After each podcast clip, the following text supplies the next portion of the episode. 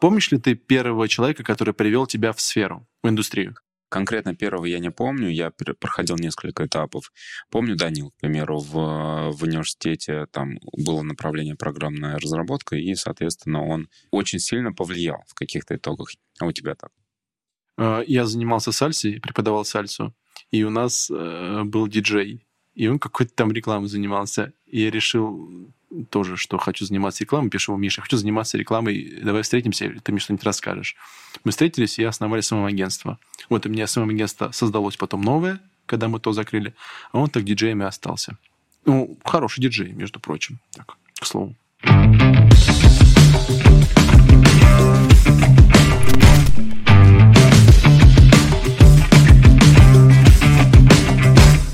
Друзья, всем привет! Это подкаст «Берем спринт». Меня зовут Имин Сафаров, я диджитал-маркетолог и основатель агентства VHQ. Я Ростислав Маслов, IT-директор Суши Весла и Блимбери и лидер команды Foodtech Lab. Этот подкаст, как вы поняли, посвящен э, все еще маркетингу и IT и все, что с ним связано. Э, в первой части выпуска будет разогрев новостной, э, как обычно, а далее мы перейдем к теме, которая указана в названии к этому видео.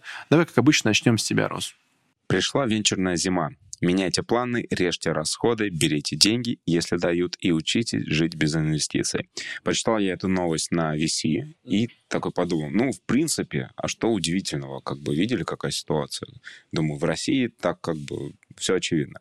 Начинаю читать, и первое, что я удивился, что вообще не про Россию речь а речь про глобальный рынок инвестиций, про то, как Crunchbase провел исследование и прям показал... Crunchbase — это агентство? А, это агентство-новостной источник. А. То есть это уже такой пожалуйста. как угу. аналог VC. И показал, как сейчас падает вообще рынок инвестиций, как сейчас прекращают инвестировать и прям срываются сделки. Очень прикольная статья, и на мой взгляд, самое крутое, что... Ну, я всегда, знаешь, думал, так, погоди. Вот, э, я учился в Сколково на стартап-академии, нам там говорили про венчурный рынок, про все остальное. Есть два типа компаний. Есть единороги, а есть... Э, их называют верблюды, которые могут жить и так. Я такой, блин, единороги, конечно, прикольно, но это выглядит как такой некий пузырь, который, ну, понятно, выводит на какой-то рубеж, а потом ты должен как-то окупаться. И я всегда был за, ну, за таких, за верблюдов, которые компании должны быть стабильные, в нужный момент схлопываться, расхлопываться и так далее. Вот. Что у тебя по поводу инвестиций? Ты вообще сталкивался как-то с этим моментом? Ну, я сам инвестирую, инвестирую в разные активы, и у меня вот вопрос тебе по поводу венчурных инвестиций. Что такое венчурные инвестиции? Я, в принципе, понимаю, что это, но я думаю, для слушателей будет полезно. Давай, в трех словах, как ты это видишь, человек, который с этим сталкивался, так понял? Да, mm-hmm. смотри, все очень просто. У тебя есть компания, у тебя есть какая-то технология, и прежде чем ее вывести на рынок, тебе нужно какой-то объем денег для того, чтобы, во-первых, эту технологию создать, адаптировать для рынка, понять, на каком этапе ты можешь масштабироваться, и, по сути, венчурные инвестиции нацелены на то, чтобы на низах зайти на компанию, даже по каким-то, можно сказать, низким костам, и через 7 э, лет, обычно вот есть такой срок, 7 лет, получить 30x от первоначальных инвестиций. 30x? Да. Какое-то фиксированное число, да? Есть э, разделение. А, обычный бизнес, который, вот знаешь, э, офлайновый, так скажем, считается как 3-5 лет.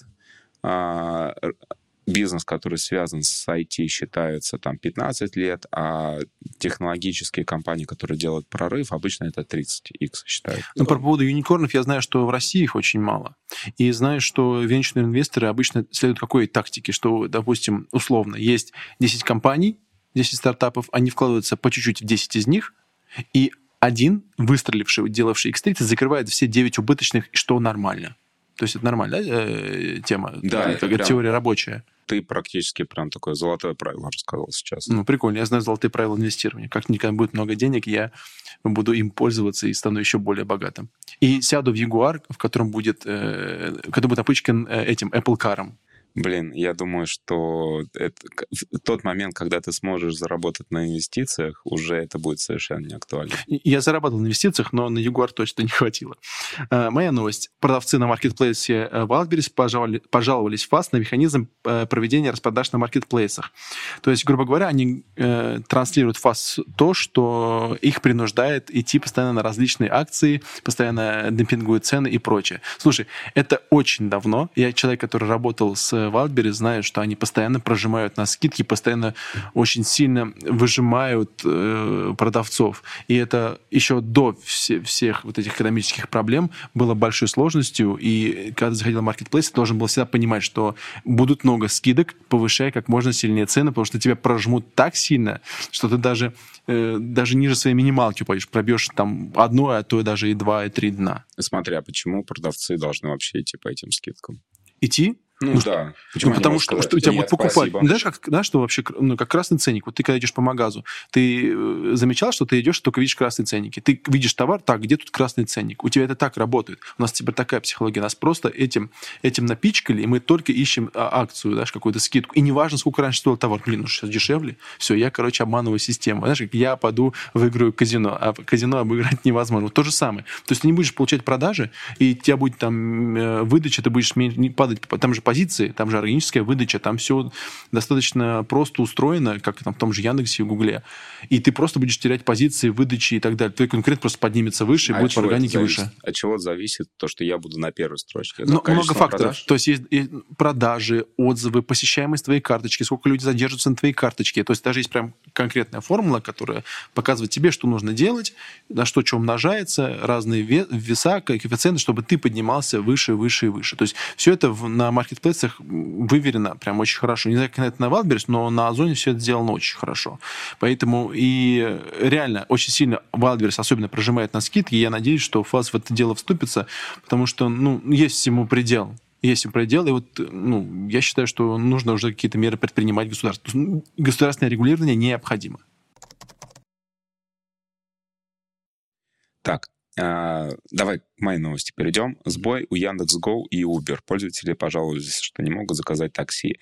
Если потом прочитать эту новость, а ссылочка там на VC будет еще дальше, мы увидим, как дальше прям а, целый день, это было в четверг, обновлялись буквально каждые 15 минут, какой сервис упал дальше. Сначала Яндекс.Го упал, Потом э, новость была про Аэрофлот, о том, что нельзя заказать билеты, потом Победа. Такая же ситуация была у такси Максима, Яндекс Лавки там, и так далее, так далее. То есть, помнишь, мы с тобой в прошлый раз обсуждали с э, Международного экономического форума новость о том, что сейчас большое давление на инфраструктуру, буквально проходит меньше недели, и мы все это видим прям вот один за одним, как не просто какой-то маленький сервис падает, а прям сначала Яндекс.Го, прям, ну, а лидер, лидер угу. текущего IT-рынка Безусловно. России. О том, как нельзя слетели все регистрации в победе, то есть прям такое серьезное давление. Я новостью читал, что на госуслуги напали тоже, и там случилась DDoS-атака, что еще госуслуги хотят уронить. Представляешь, что произошло с бабушкой, которая захотела себе оформить СНИЛС, или с человеком, который захотел куда-нибудь уехать, оформить себе загранпаспорт. Просто начинают уже бить по всем слоям населения, по всем абсолютно. А, кстати, у меня вопрос есть. Вот, что такое DDoS-атака? Можешь также объяснить простым языком для вот меня, простого обывателя? Вот смотри, все очень просто. У тебя агентство, у тебя, там, не знаю, ты в день, тебе приходит заявка на какую-нибудь услугу, ты же там что-то оказываешь, делаешь, и в какой-то момент вместо одной в день тебе начинает приходить тысяча в минуту. Так это отлично. Да, отлично, но только из-за того, что ты переключаешься на каждое из них, ты просто не успеваешь там им всем ответить, и получается полный трэш. С одной стороны, у тебя куча запросов, но ты ни на один не можешь ответить. То есть это происходит отказ в обслуживании. То есть это прям как переводится. То есть благодаря тому, что идет нагон большого количества ну, условно, посетителей, запросов, а, сайт портал э, просто ложит. Ну, это фейковые посетители, правильно, по сути? Ну, как может быть тысяча? У меня раньше там меня не знали 2-3 а тут сейчас прям тысяча людей. Да, да, это, да. Грубо говоря, это равноценно атаке ботов. На это фактически аккаунт. так и есть. То, ну, так и есть, все. Ну, а почему DDoS? Почему DDoS? Как перевод DDoS? Отказ в обслуживании.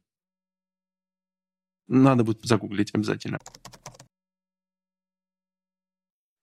У меня есть новость про Инстаграм. Итак, Инстаграм тестирует использование искусственного интеллекта и других инструментов для проверки возраста. А, в чем суть? А, чтобы подтвердить твой возраст, ты должен сфоткать себя, и через 20... Это когда ты должен подтвердить, э, есть ли тебе 18 или нет. Фоткаешь себя, там снимаешь на камеру, и через 20 минут приходит э, верификация того, что можешь ли ты пользоваться, кон... ну, смотреть контент для совершеннолетних или нет. Вот такая технология внедряется. Давно, мне кажется, пора, потому что Инстаграм очень сильно повернут на всей этой штуке. У меня вот была история у, у знакомых. У них э, хотели заблокировать навсегда аккаунт, где случайный менеджер, это аккаунт агентства, э, случайно поставил возраст меньше 18. И ребята никак вообще не могли доказать. Вообще никак. Да, там есть проверка документов и прочее, но и даже, по-моему, это не помогало. То есть, я не, не знаю, как сейчас вышла эта ситуация, аккаунт существует, их не удалили, там у них был очень жесткий дедлайн. Но тем не менее, поэтому в плане возраста, надеюсь, что штука будет работать, будет работать нормально, и люди наконец-таки смогут э, разделяться по 18 плюс и 18 минус. Зачем? Зачем? Зачем такая верификация? Слушай, ну, э, во-первых, э, людям младше 18 лет ты не можешь показывать рекламу по интересам. То есть ты можешь брать, допустим, сегмент в таргете возраст, меньше 18, и все. То есть и гендер. То есть мальчик 18 лет, 17 лет, и все. И интересы тебе недоступны. То есть это получается, знаешь, ты как будто э, следишь за несовершеннолетним человеком. То есть это так, мне кажется, в логике Инстаграма выглядит. А за 18-летним старше, пожалуйста, смотри, что он там делает, с кем он живет, что он ест, что он там, зачем он там разговаривает и так далее. Инстаграм и джиста какие-то. Да, да. И получается, ты не можешь э, нормально на этих людей таргетироваться, потому что вот есть очень много ограничений. А вот с 18 плюсов все окей. Даже появилось ограничение по э, национальному признаку. То есть у меня, у меня был клиент, э, она шьет платья и хиджабы. Угу. И у меня там был сегмент ислам. То есть люди, интересующиеся исламом, исламоведением и прочие такие темы. И потом раз, представляешь, в один день просто все эти сегменты слетают у меня в таргете и пишет Инстаграм, что вы теперь не имеете права а, отслеживаться по там, религиозным э, штукам, что это ты как бы залазишь чересчур под кожу человеку. Вот, вот так все, вот так, вот так, вот такую, в такой тренд входит э, интернет в плане конфиденциальности. Ну, как и iPhone, и все остальные локомотивом за ним едут. Ну, слушай, и, я... iPhone локомотив, все остальные за ним вагонами. Да, я читал эту новость. Единственное, мне непонятно, почему 20 минут, потому что, в принципе, технологии позволяют это определить практически мгновенно. А, в этом плане вообще непонятно. С точки зрения ID, а, там они, в принципе, сами говорят, что, ну, какой ID, если у меня еще нет ID, то есть что я покажу. А с точки зрения проверки и 20 минут, это прям, прям реально непонятно, потому что, в принципе, даже iPhone может на лету вот по камере считать твой возраст.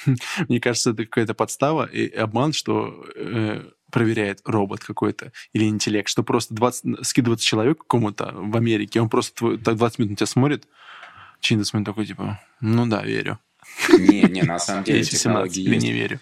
Мы, мы у себя тестили такие камеры, то есть мы прям ставили на камеры, которые вот обычно видеонаблюдение, то есть там 2 мега, чтобы понимать, 2 мегапикселя, картинка такая отвратительная. Шакальная.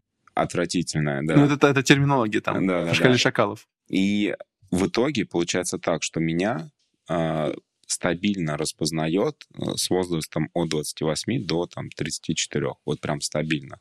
Когда я хожу между этой камерой, ну, естественно, это распознает меня как мужчина, что отдельно приятно. Ну, уже хорошо.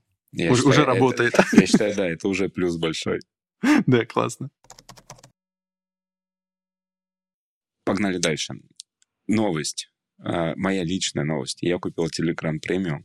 Ну, ты рассказывал в первом выпуске. Нет, я в первом выпуске рассказывал, что, в принципе, такая а, штука... Что, что ты планируешь купить, да, ты намеревался. Да, я, я это сделал. Угу. Во-первых, это было нелегко, потому что, ну, я делал это с айфона, покупал. И я не понимаю, что это за такой премиум. То есть, ну, на, на первый взгляд, это какой-то фейковый премиум, потому что, чтобы ты понимал, я покупаю, у меня там какое-то уведомление, потом мне Телеграм присылает ссылочку и говорит, о, смотрите, есть отдельный Телеграм-канал, который называется премиум, мы вас туда добавили. Ну, далее мне показывают там какие-то вот эти новые анимации, которые можно использовать. Естественно, я всем теперь шлю эти анимации. Да, я видел в чате. Да, отдельно, отдельно приятно то, что теперь каждый задает, о, у тебя Telegram премиум, потому что вот эта звездочка. И я потом пошел так, а кто из моих друзей с такой же звездочкой? Ну, никто. Чего? Никто вообще. У меня один, у меня один. Да. Есть такой же. Не только ты. У меня еще один есть? Да, надо, ты, не, ты не первый у меня. Надо, надо с этим познакомиться человеком. И, короче, какая история?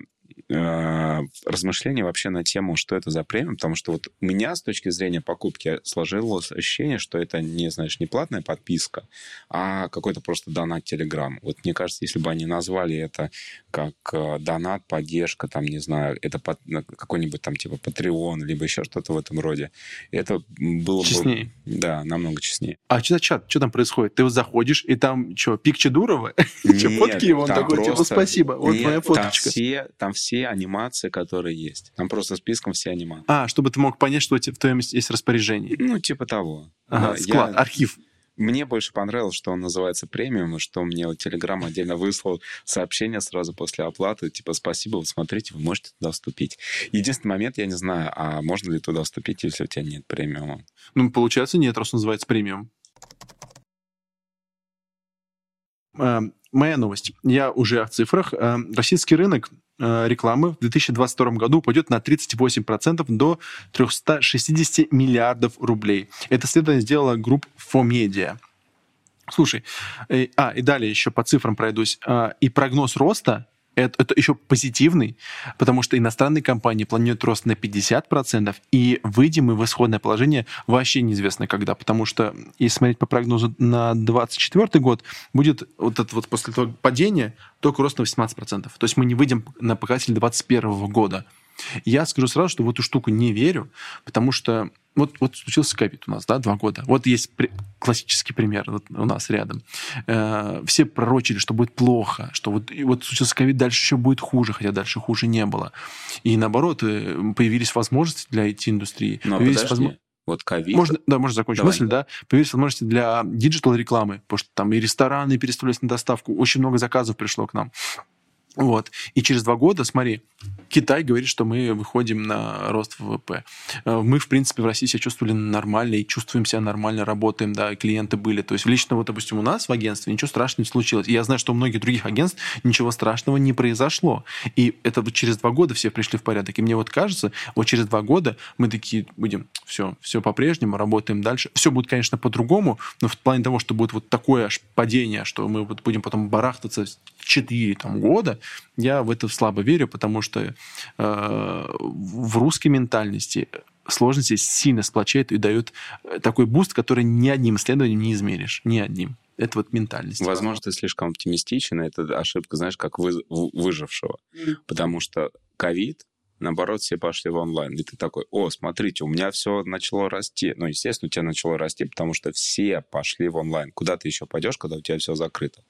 А, повалила доставка, курьеры, а, Озон тоже, заметь, был всплеск именно в режим ковида. Ну, когда, ну, когда да, был ковид. Да, да, конечно. И это логично. Ну, тебе не кажется, что, наоборот, ты как-то чаще оптимистичен? Потом как-то раз, и все схлопнется.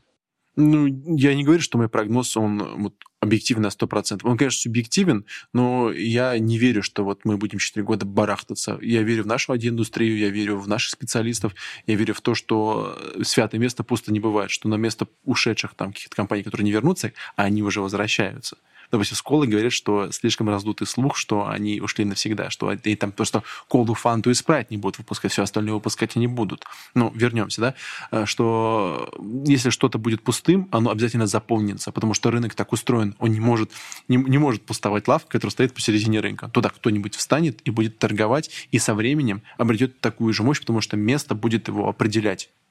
То есть тут в обратную, знаешь, это работает в сторону. Ничего, перейдем э, к нашей общей теме.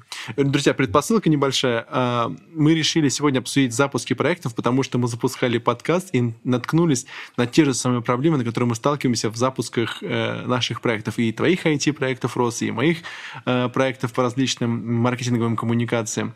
Поэтому давай разберем э, случаи, кейсы, э, то, как ты и я запускаем проекты, и что с этим можно сделать, а что сделать вообще нельзя. Давай. Как ты запускаешь проекты? Рассказывай.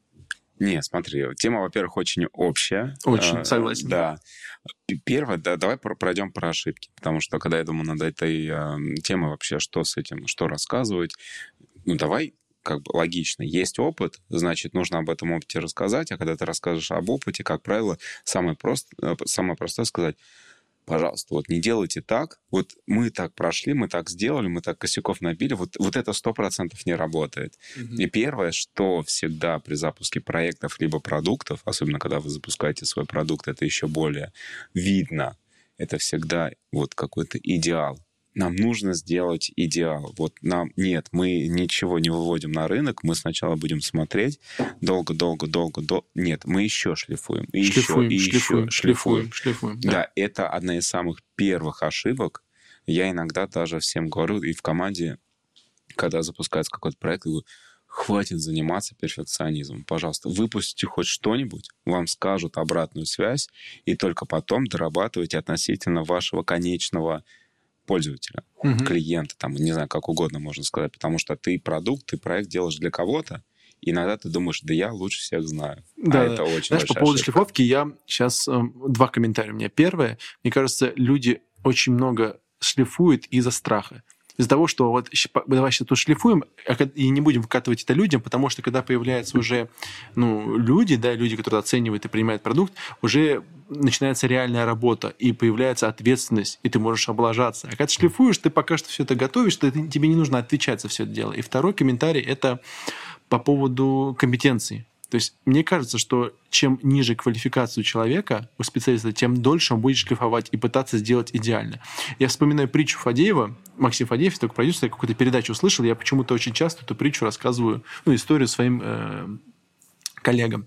Он говорит, есть мастеринг, понятие мастеринг. Это когда ты прям на финальном этапе шлифуешь звук на всякие эти штуки. И у него работал человек, занимающийся мастерингом, и он подошел и сказал, Макс, у меня есть проблема, я не знаю, когда я сделал и дело, не знаю, когда остановиться. И техподъезд сказал, что я его сразу же уволил по причине того, что мне нужен человек, который знает, когда остановиться.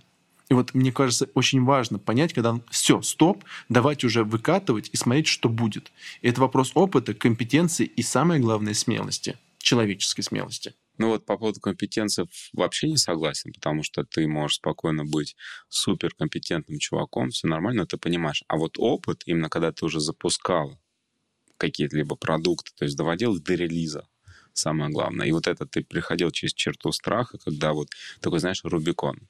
Ты вот делаешь, делаешь, делаешь, пока ты не выпустил, у тебя еще целая вечность впереди. Ты можешь делать этого вообще супер-супер вот бесконечно долго. Но когда ты переходишь, у тебя начинается совершенно другая работа. Она да. вот прям кардинально разная, она вот на 100% разная. И главное, почему? Потому что у тебя меняется вектор.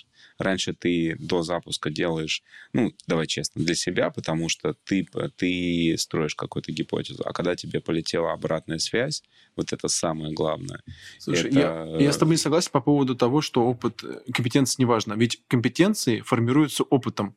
И если ты не, ну, если, чем больше ты практикуешься, чем больше ты там выходишь на э, какие-то тесты, тем выше твои компетенции. Оно друг с другом связано. Просто говорю, что это не связано. Мне кажется, компетенции связаны с тем, что человек с большими компетенциями, с большим опытом понимает, когда нужно уже выпускать MVP-шку, чтобы вы понимали, да, друзья, MVP это minimal valuable продукт, да, да? то есть минимально функционирующий продукт почти так, минимальная версия продукта, которая будет достаточно для того, чтобы ее использовал именно ваш клиент. Как мог ее пощупать, да? Это, да. знаешь, как вот стакан, да? То есть он должен быть собран каким-то либо образом, чтобы можно было из него пить. Если тут не будет дна, то это не MVP-шка, грубо говоря.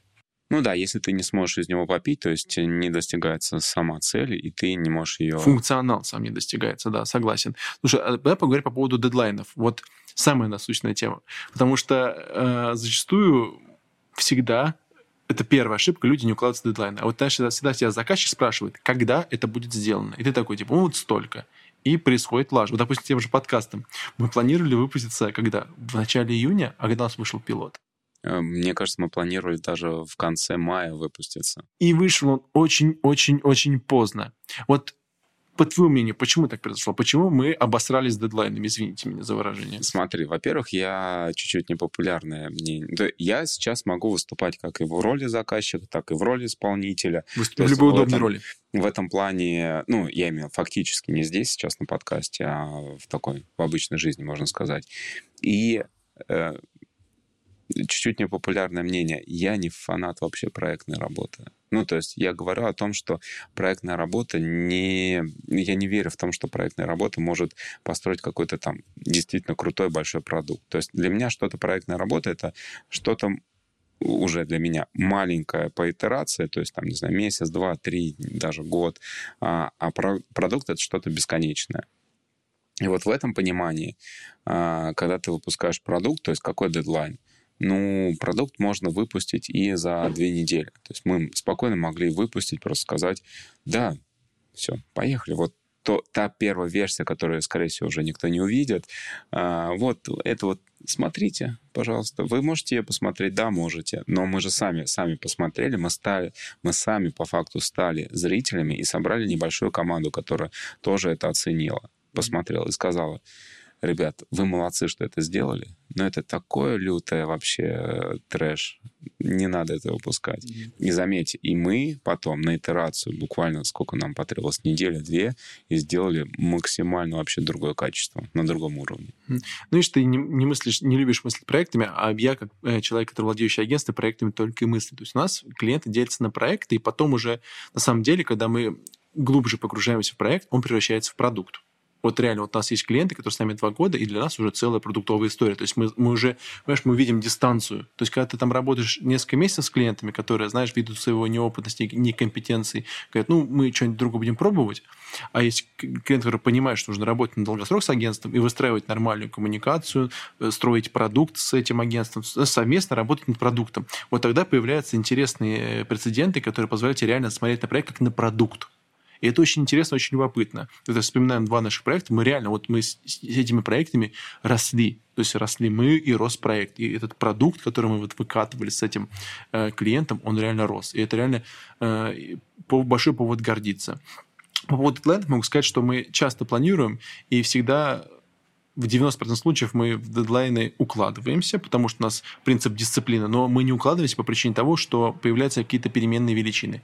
Это сам клиент, это какие-то внешние факторы, далее, которые невозможно предсказать. То есть, чем опытнее ты, тем больше факторов ты сможешь вот так объять и нормально сделать прогноз. Но все равно за, за рамки вот твоего круга этого, да, твоего планирования, твоего видения горизонта, что-то вот что-то может упасть такое, что может тебя сдвинуть либо на один день, на два дня, либо сдвинуть на месяцы, например. Вот фактически я про это говорю. И я говорю, поставьте дедлайн, сделайте как можно раньше, чтобы собрать вот эти все косяки. Это вот первый тезис. А второй тезис, ну давай честно, ты можешь э, фактически соблюсти дедлайн, ну то есть у тебя либо ты его соблюдаешь, либо нет, и всегда это две ситуации. Либо ты этот проект уже делал, делал его не раз, и ты делаешь его там в пятый, в десятый раз. Тогда в целом ты обязан соблюдать дедлайн, потому что для тебя это такая операционная работа, которую ты уже совершал несколько раз, и ты тогда просто не профессионал, если ты это не соблюдаешь. Угу. А если ты что-то делаешь, то, что хотя бы там на 10, на 20 процентов поменялось, ну, тогда да, тогда количество влетающих факторов, которые ты не можешь просто заранее знать, оно большое, и у тебя всегда два выбора.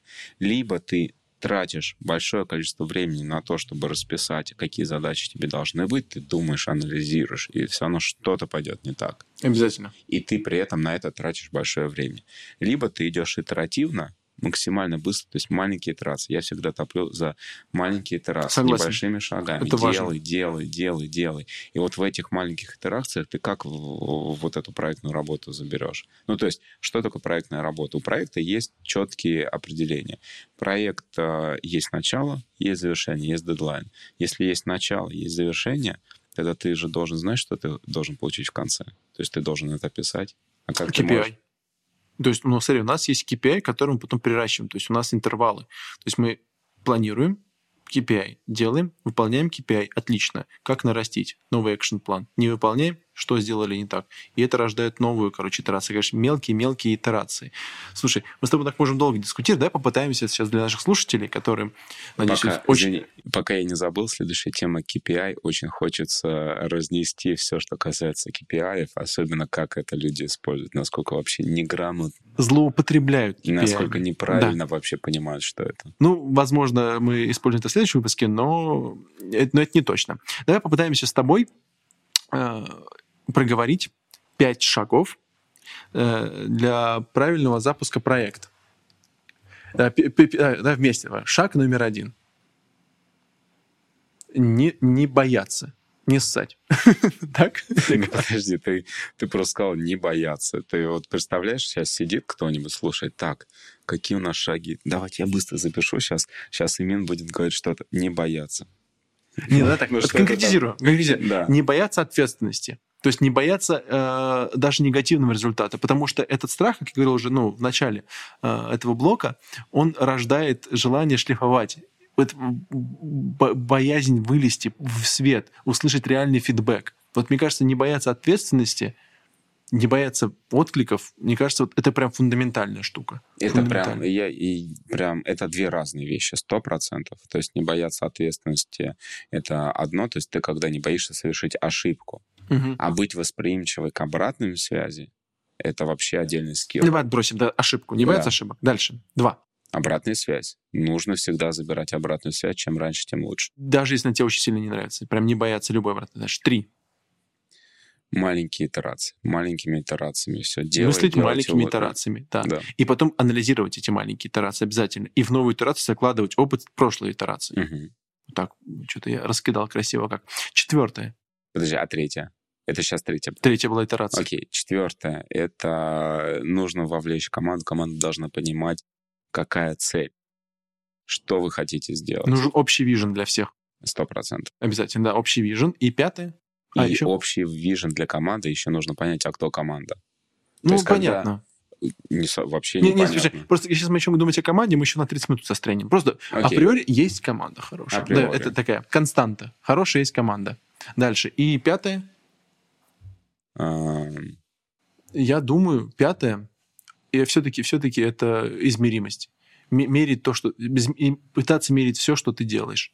Измерить любой твой шаг. Мне кажется, момент измеримости позволяет тебе масштабироваться и трезво смотреть на то, что ты сделал, без всякой субъективщины. Как тебе поможет это в запуске проекта? В запуске проекта? Да. Она мне поможет в итерациях. И при запуске проекта я, допустим, эти цифры могу прошлый опыт анализировать в цифрах. То есть я попытаюсь понять, как что... То есть мы позже говорили с тобой о качественных количественных показателях. Вот именно тут количественные показатели в запуске имеют ключевую роль. Ты должен посмотреть на цифры, которые были ранее. То есть, почему стратегии э, стоят очень дорого? люди, которые собирают маркетинговые исследования, почему платят большие деньги? Потому что они собирают все это в цифрах, э, в, в, сделают тебе исследование и показывают тебе, вот, смотри, при запуске обрати внимание на эти штуки и попробовать сделать вот это. То есть обязательно, то есть причинно-следственная связь. Почему сделать нужно так, а не так, с конкретным численным обоснованием в большинстве своем. Поэтому при запуске проекта очень важно анализировать прошлый опыт. Это прям обязательно. Это, знаешь, как в Америке. Ты не можешь рассматривать дело без, если не было ранее какого-то прецедента. Прецедента. Да, так же и тут. Так же и тут. Я считаю, что это фундаментальная я штука поставил, и тоже важная. Я бы поставил на пятое, это коммуникация команды. То есть не просто, чтобы команда понимала, а чтобы в команде была коммуникация. Ты можешь бесконечно долго измерять свои нули, вот, но если в команде нет коммуникации, и я сейчас не про то, чтобы создать чатик. Ребята, прекратите создавать чатики в таком а количестве. Чтобы создавать чатики, но вести в них правильную гигиену. гигиену. Да, коммуникация — это очень-очень важно. Ну, я думаю, это к четвертому или вообще другу. Мне кажется, это немножко такое же, э, более, более мелкая такая характеристика именно командного и, не, и я прочего считаю, четвертого. это soft skill определенный руководителя проектов. Если ты не сможешь выстроить коммуникацию в команде, все, провал. Хорошо, тогда поставим слэш. В моей версии это будет э, изучать э, численные, изучать все числа, которые были до вас в нише и так далее, а у тебя коммуникация.